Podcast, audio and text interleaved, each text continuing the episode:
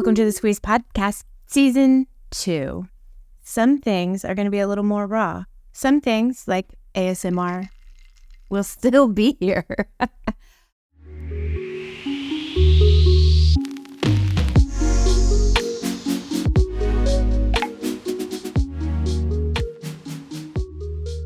I have had a crazy week and know you are not hearing this in real time because it takes time to record a podcast and then, you know, edit and then put it together. But it's important to capture these thoughts. So, recently, I have been getting a lot more questions about how to like manage and handle relationships and I more specifically friendships over the years and through different like life transitions and I recognize how important the people in our lives are and how that can shift over time. So, and I can tell you the range of folks that have been asking me about this are people that are seniors in college, right? Big transition time. People that are starting a family, big transition time.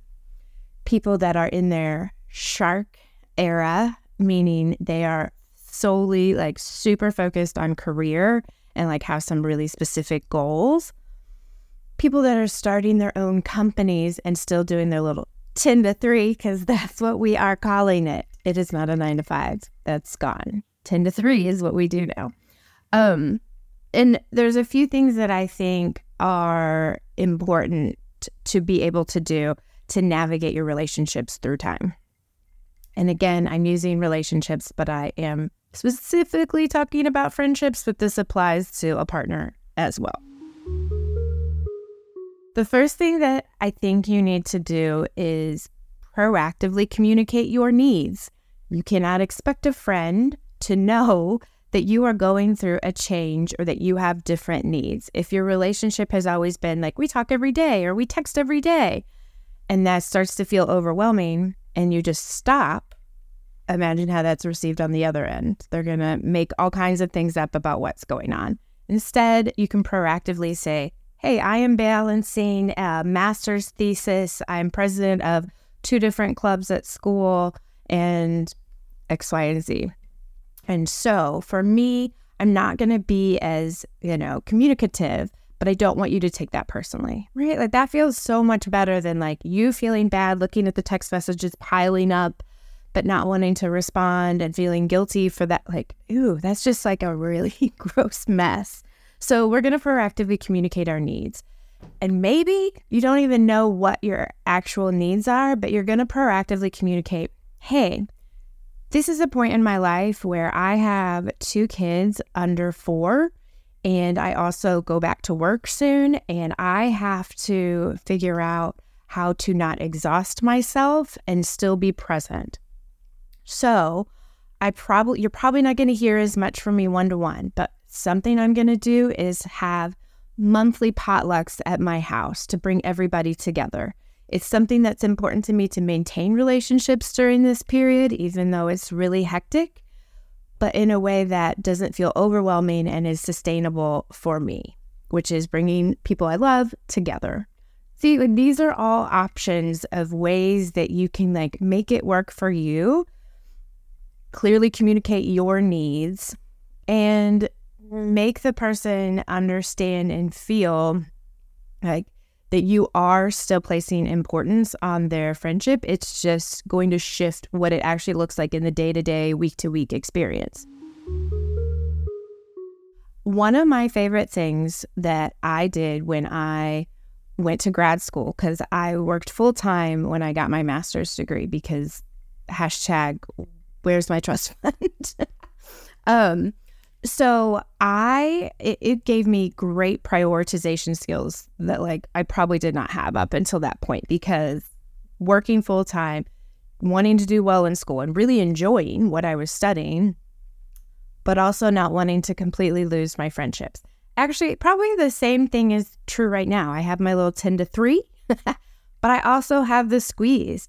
And it's not just making content, it's supporting people, it's editing resumes, it's holding cohort and office hour times. So I don't see people as much as I used to. But just recently, Greg, my husband, and I decided that we're going to bring back our weekly pizza nights. Uh, that also works really well because he makes the pizza. I make sure everybody's informed and knows and that we have everything we need. But just like, hey, every Wednesday is pizza night. Come over. Just send me a text message. Let me know you're on your way so I can make sure that, you know, we have enough dough ready. And it takes like all of the pressure off. And this is exactly what I did when I was in grad school. I just had monthly potlucks. So I was like, hey, this is the it's the first Saturday of the month at this time. Bring whatever you want. I'll make this. And it just frees up your brain space to be able to focus on what you need to at the time and then still bring people together and have that like joy. You still need community. You still need to be in relationship with other people to sustain yourself. Now, the nasty part of this Let me drink some coffee. It's iced coffee. Oh.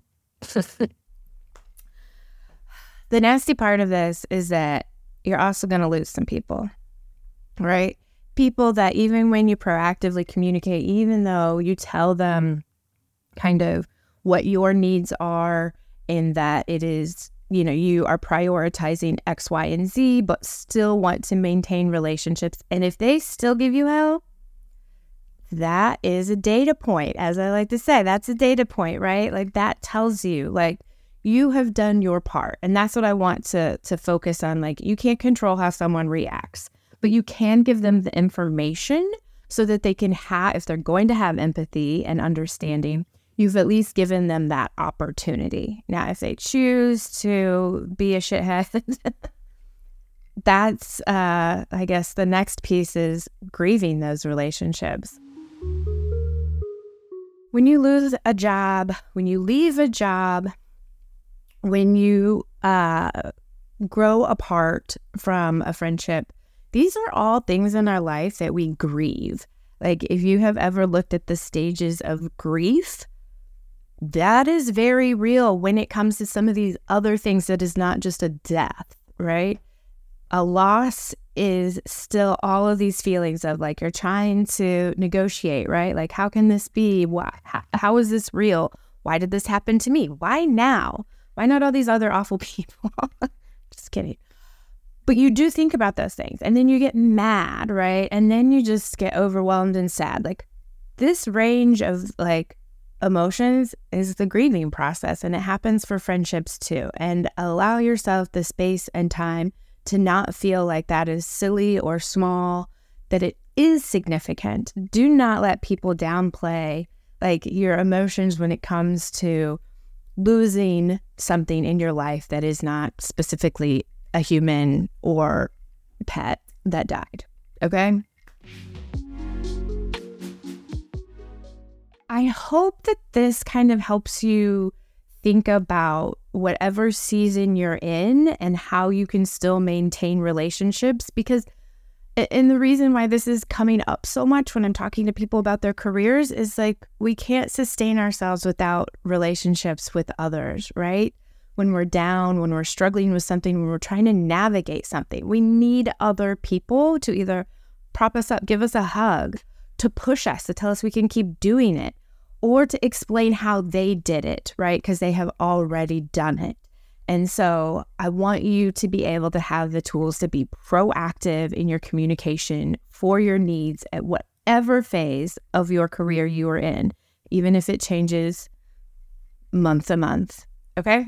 Now you've got the juice. Time to put it to use. We will chat soon on the pod.